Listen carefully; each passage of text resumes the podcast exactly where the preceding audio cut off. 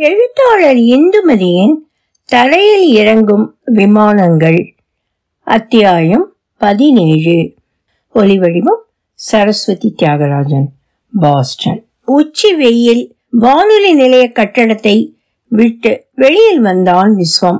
ஒரு மணி நேரத்திற்கும் அதிகமாய் ஏர் கண்டிஷன் அறையில் இருந்துவிட்டு வந்ததில் வெளி வெயில் அதிகமாய் தெரிந்தது. முகத்தில் வியர்வையாய் வழிந்ததை கர்ச்சீப்பை எடுத்து துடைத்து கொண்டு பஸ் ஸ்டாப்பில் வந்து நின்றான் தூரத்து காணலில் தார் ரோடு பளபளத்தது நீல தகடாக அலைகளே இல்லாதது போல் கடல் சலனமற்று தெரிந்தது. புதிதாக கட்டி கொண்டிருந்த லைட் ஹவுஸ் கட்டடத்தில் நிறைய பேர் வேலை செய்து கொண்டிருந்தார்கள். கலவை இயந்திரம் ஒன்று சத்தப்படுத்தி கொண்டிருந்தது. மிகவும் புழுக்கமாய் உணர்ந்தான் அவன். முகத்தில் குளிர்ச்சியாய் வந்து மோதி தலைமையிலே கலைத்து போகும் காற்று இன்று இல்லை. மரங்கள் எல்லாம் எதற்கோ கோபமாய் முகத்தை திருப்பிக் கொண்டிருக்கிற மாதிரி அசைவில்லாமல் நின்றன. தம்பூரா மிருதங்கம் இவற்றோடு வித்வான் ஒருவர் டாக்ஸியில் நிலைய கட்டடத்தினுள் நுழைவது தெரிந்தது. விஸ்வத்திற்கு பரிதாபமாக இருந்தது. பின்னால் திரும்பி அந்த வெளிரி போன சாம்பலில் நின்று கொண்டிருக்கும் உயரமான காம்பவுண்டை பார்த்தான். வித்தியாசமான எதையும் உள்ளே விடமாட்டோம் என்று சொல்லிக்கொண்டு அது நிற்கிற மாதிரி அவனுக்கு தோன்றியது.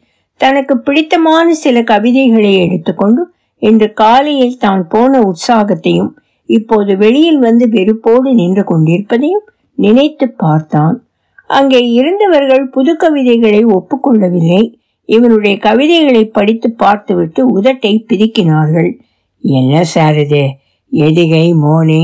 எதுவும் இல்லையே என்று கேட்டார்கள். விஸ்வம் பதில் சொல்லாமல் சிரித்தான். இப்படி சிம்பாலிக்காகவும் இமேஜுகளாகவும் சொல்லி கொண்டு போனால் எப்படி சார்? கேட்கிறவர்களுக்கு புரிய வேண்டாமா? புரியாது என்று எப்படி நீங்களே முடிவு செய்து விட்டீர்கள் அப்படியானால் உங்க ப்ரோக்ராம் கேட்கிற யாரும் புத்திசாலிகள் இல்லை என்பது உங்கள் அபிப்பிராயமா? திரும்பி கேட்டான். அது அவர்களை எரிச்சல் படுத்தி இருக்க வேண்டும். அவன் தன் கவிதைகள் எல்லாவற்றையும் எளிதாய் புரியும்படி மறுமுறை எழுதி பின்பு படிக்க வேண்டும் என்றார்கள். ஒவ்வொரு கவிதைக்கும் உரைநடை விளக்கமும் தர வேண்டும் சிலேடையாய் பேச வேண்டும் கேட்பவர்களுக்கு போர் அடிக்காமல் இருக்க வேண்டும். எல்லாவற்றையும் மறுத்தான் இவன். கவிதை என்பது வெறும் இலக்கணம் மட்டும் இல்லை என்று சொன்னான் வளர்ச்சி அடைகிற எல்லா மொழிகளிலும் கவிதை எப்படி மாறி வந்திருக்கிறது என்று விளக்கினான். சேரன் செங்குட்டூனின் வாழை எடுத்துக்கொண்டு இப்போது நம்மால் யுத்தத்துக்கு போக முடியுமா சார்? பேட்டன் டேங்கிகளும் போர் விமானங்களும் தானே தேவையாக இருக்கிறது? என்று கேட்டான். அவர்கள் பேசாமல் இருந்தார்கள். தாங்கள் சொன்னதில் பிடிவாதமாய் நிற்பது தெரிந்தது. விஸ்வத்துக்கு கோபம் வந்தது. கவிதை எனக்கு ஒரு சீரியஸான ஆர்ட். பொழுதுபோக்கோ உத்தியோகமோ இல்லை. ஏற்கனவே கவிதையாகிவிட்ட ஒன்றை மறுபடியும் கலைத்து எழுத முடியாது என்று சாரி சொல்லிவிட்டு வெளியில் வந்து விட்டான் காலையில் வந்தபோது இந்த நிகழ்ச்சியை பற்றி நிறைய நினைத்து கொண்டு வந்திருந்தான். வழக்கப்படி இல்லாமல் புது மாதிரியாய் செய்ய வேண்டும். சித்தார் மீட்டுகிற மாதிரி நளினமாய் இருக்க வேண்டும். அதையெல்லாம் இந்த கோபம் உழைத்து நொறுக்கிவிட்டது. பஸ் வருகிறதா என்று கவனிப்பதை நிறுத்திவிட்டு திரும்பினான். கட்டட வேலையில் ஈடுபட்டிருந்த சிற்றாட்கள் செங்கற்களை அடுக்கி எடுத்துக்கொண்டு லாகவமாய் சாரத்தில் ஏறுவதை சிறிது நேரம் பார்த்து கொண்டிருந்தான். இதே லாகவம்தான் வாழ்க்கைக்கும் தேவைப்படுகிறது என்று நினைத்து கொண்டான். பின்பு எதிரில் தெரிந்த கடலின் பக்கம் பார்வை திரும்பிய போது இறங்கி போய் அலைகளில் காலை நனைத்து கொள்ள வேண்டும் போல் இருந்தது. நிதானமாக சாலையை கடந்து மணலில் இறங்கினான். கால்கள் புதைந்த போது மணலின் சூடு உழைத்தது. சின்ன சின்ன சூலங்களாக காகங்களின் பாதங்கள் இறைந்து கிடந்தன. சிறிது தூரத்தில் ஒரு செம்படச் சிறுவனை இன்னொருவன் துரத்தி கொண்டு வந்து கீழே தள்ளி மணலில் புரட்டினான். இந்த கோபம்தான் எப்படி எப்படி இயற்கையாய் பீரிட்டு கொண்டு வருகிறது. தனக்கு எவ்வளவு அதிகமாய் கோபம் வந்தாலும் யாரையும் இப்படி கீழே தள்ளி புரட்ட முடியாது என்று நினைத்து கொண்டான். இரண்டு அடிகள் போனதும் நேற்று உட்கார்ந்திருந்த இடம் என்பது நினைவுக்கு வந்தது. உடனே ஜமுனாவும் நினைவில் வந்தாள். அவள் பேசின பேச்சுகள் கல்யாணத்திற்காக கெஞ்சியது. ஆபீஸுக்கு லீவு போட்டு இருப்பது வீட்டில் தான் மட்டும் தனியாக இருக்கப் போவதாய் சொன்னது. இப்போது போய் அவளை பார்த்தால் என்ன?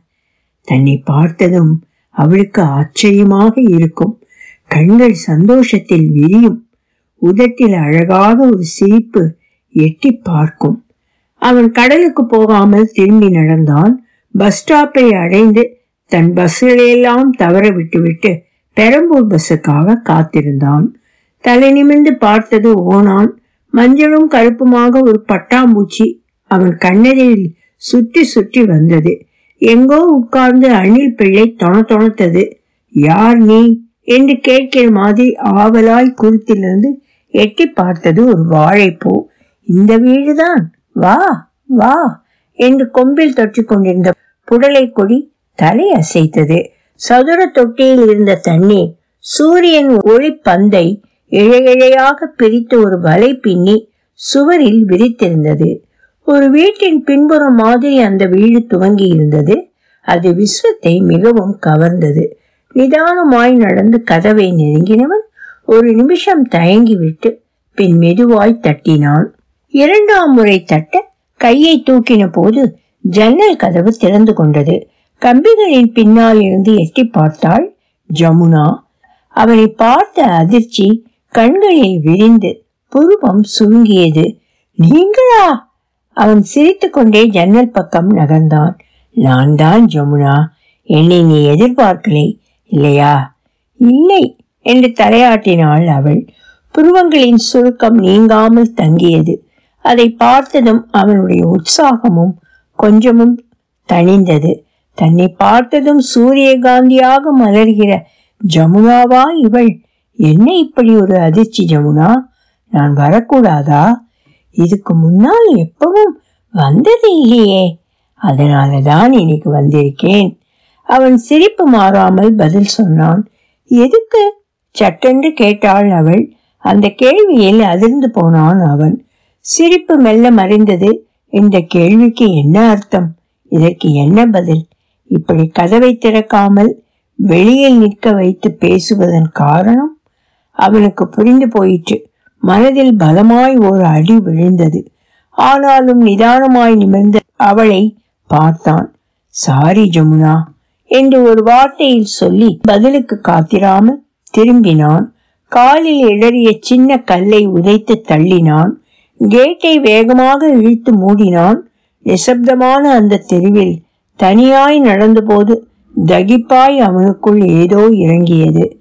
நாக்கு வறண்டு தாகம் எடுத்தது அவள் வீட்டில் தண்ணீர் குடித்திருக்கலாம் என்று தோன்றியது. அவள் வீட்டிலா? என்று நினைத்து கொண்டான். எதுக்கு? என்று அவள் கேட்ட அந்த கேள்வி சந்தேகமாக பார்த்த அந்த பார்வை நீ இவ்வளவுதானா ஜமுனா? என்னே என் கம்பீரத்தை புரிந்து கொண்டது இவ்வளவுதானா?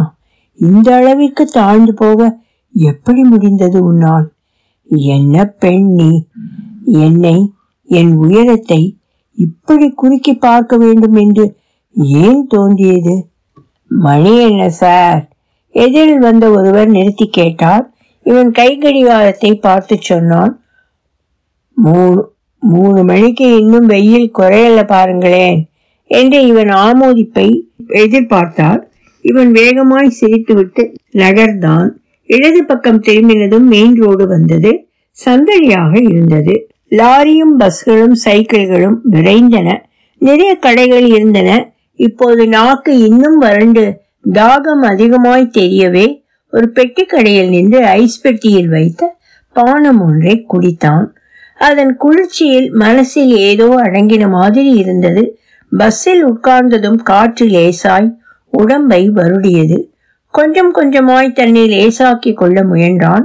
நிதானமாய் யோசித்த போது ஜமுனாவால் அப்படித்தான் நடந்து கொள்ள முடியும் என்று தோன்றியது. அவள் இயல்புக்கு அதுதான் சரி என்று பட்டது. மாறுபட்டு நடந்திருந்தால்தான் அவனுக்கு ஆச்சரியமாக இருந்திருக்கும் இருந்தாலும் அடிமனசில் அவள் ஏற்படுத்திவிட்ட கசப்பு குறையவில்லை. எதிரில் தெரிந்த எல்லா பெண்களின் மீதும் அது பரவியது. பார்க்கிற ஒவ்வொரு பெண்ணும் ஜமுனாவாக தெரிந்தாள். ஜன்னல் பக்கத்தில் மஞ்சள் புடவையில் உட்கார்ந்திருக்கிற ஜமுனா கூலிங் கிளாஸால் கண்ணை மறைத்து கொண்டு வருகிற ஜமுனா பெல் பாட்டத்தில் உரத்தி சிரிக்கிற ஜமுனா அழகாய் ஆங்கிலம் பேசிக்கொண்டு பாய் சொல்லி பிரிகிற ஜமுனா எல்லாம் வெறும் அழகுகள் அலங்காரங்கள். உடனே ருக்மணியின் ஞாபகம் வந்தது. ருக்மணி நீ கூட ஜமுனாதானா? இல்லை நிச்சயமாய் இல்லை. அவளால் எப்போதும் ஜமுனாவாக முடியாது. அவள் வித்தியாசமானவள் எதிலும் தெளிவாய் இருப்பவள் எதையும் சுலபமாய் புரிந்து கொள்ள தெரிந்தவள். அன்பாய் ஆறுதலாய் இருக்கிற இடத்தை நிறைவாக்குகிற சாமர்த்தியம் இதெல்லாம். எத்தனை பேருக்கு வரும்? அந்த மாதிரி உலகத்தில் எத்தனை பிறவிகள் இருக்கும்? பத்து நூறு ஆயிரம்? இல்லை ஒன்றுதான். ஒன்றே ஒன்றுதான். அது ருக்மிணி மட்டும்தான். அவளுக்கு தெரிந்தது அவள் ஒருத்திதான். Sir ticket. சட்டென்ற எண்ணம் கலைந்து சில்லறைக்காக பாக்கெட்டினுள் கைவிட்டு மயிலாப்பூர் ஒன்று என்றான். தரையில் இறங்கும் விமானங்கள் தொடரும் ஒலி வடிவம் சரஸ்வதி தியாகராஜன் பாஸ்டன்.